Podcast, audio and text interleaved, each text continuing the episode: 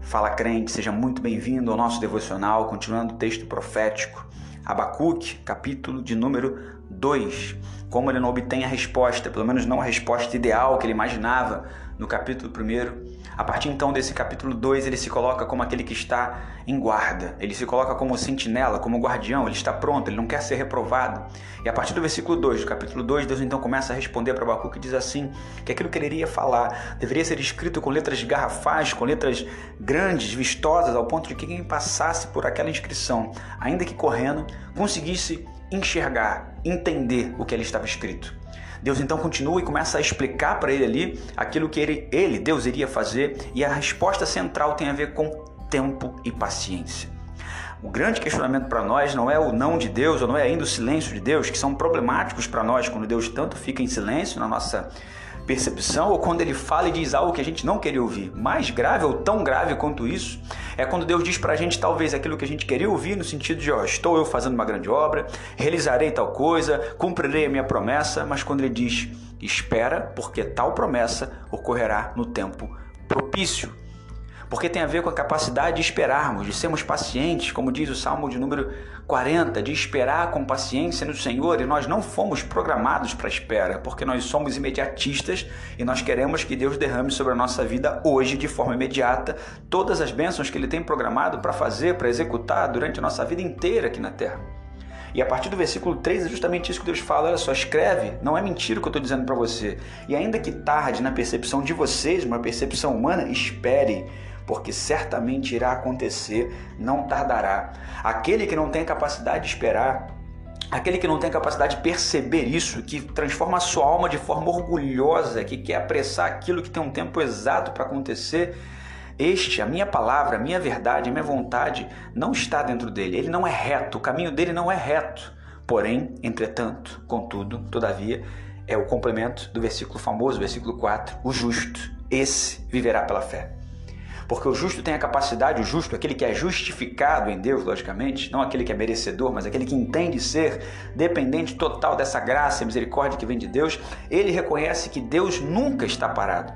E que tudo que este Deus que nunca está parado faz é bom, só que há um tempo determinado, como nos ensina Eclesiastes capítulo 3, para que tudo que Deus tem programado aconteça na nossa vida. A partir dessa primeira etapa, então, a gente tem aí o começo dos cinco ais de Abacuque.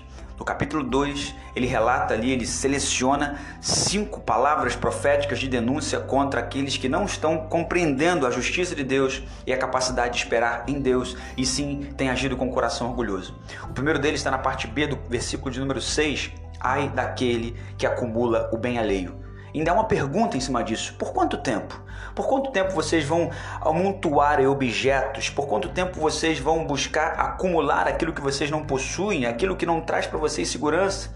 E daquele que carrega sobre si dívidas. Ele está falando muito mais do que tão somente dívidas monetárias, ele não está entrando nessa temática, ele está falando aqueles que buscam acumular por acumular por acumular. O segundo ai está no versículo número 9, é daquele que cobiça uma cobiça avarenta, ou seja, é daquele que ajunta em casa ganhos injustos para se livrar da desgraça. São duas situações, tanto você trabalhar com a injustiça, buscar cobiçar por cobiçar, ser avarento, ser amante do dinheiro como a solução para todos os teus problemas, e além disso, ter a confiança nesse dinheiro para se livrar da desgraça. Louco, hoje pedirão a tua alma e você o que tens? Para quem que vai ficar isso que você tem acumulado? Onde estará então o teu tesouro? Onde ele está, é aí que está o teu coração. O terceiro ai está lá no versículo 12. Ai de quem constrói a cidade com sangue e alicerça no crime a capital. Ou seja, ai daquele que edifica uma cidade em cima do sangue, em cima da violência, em cima da iniquidade. O versículo 12 bate diante da iniquidade. Versículo 15, nós temos aí o quarto ai. Ai daquele que dá de beber a seu vizinho, que entrega a tua garrafa a ele, ele embebeda. O quarto ai é contra a vergonha. É inevitável que venham vergonhas, que venham escândalos, porém, ai daquele que seja a fonte dessa vergonha, desse escândalo. E o versículo de número 19 traz um complemento contrário à idolatria. Versículo 18, que aproveita a imagem de escultura, depois que o artífice a esculpiu.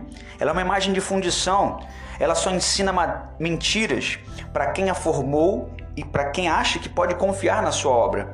Aí vem o versículo 19, com quinto e último ai. Ai daquele que diz a madeira, acorda, e a pedra muda, levanta. Pode isso ensinar? Pode isso resolver alguma coisa? Ainda que você não tenha uma imagem de escultura na sua casa e possa estar pensando assim: essa palavra não é para mim. Idolatria, preste atenção, é tudo aquilo que eu coloco no lugar que é exclusivo de Deus. Ainda que você não tenha uma imagem de escultura e tenha falado para ela, ou fale para ela todos os dias que ela é o seu santo, ela é o seu Deus, se você coloca um relacionamento, um carro, um emprego, enfim, até mesmo um ministério à frente de Deus, nós estamos sendo idólatras. Mas, fechando o versículo 20, fechando o capítulo 2 o Senhor está em seu santo templo e que toda a terra se cale diante dele. E deixemos um momento em silêncio, no secreto, para que Deus possa de fato ser Deus no nosso coração, assim como ele foi com Abacuque. Que Deus nos abençoe de forma poderosa, em nome de Jesus.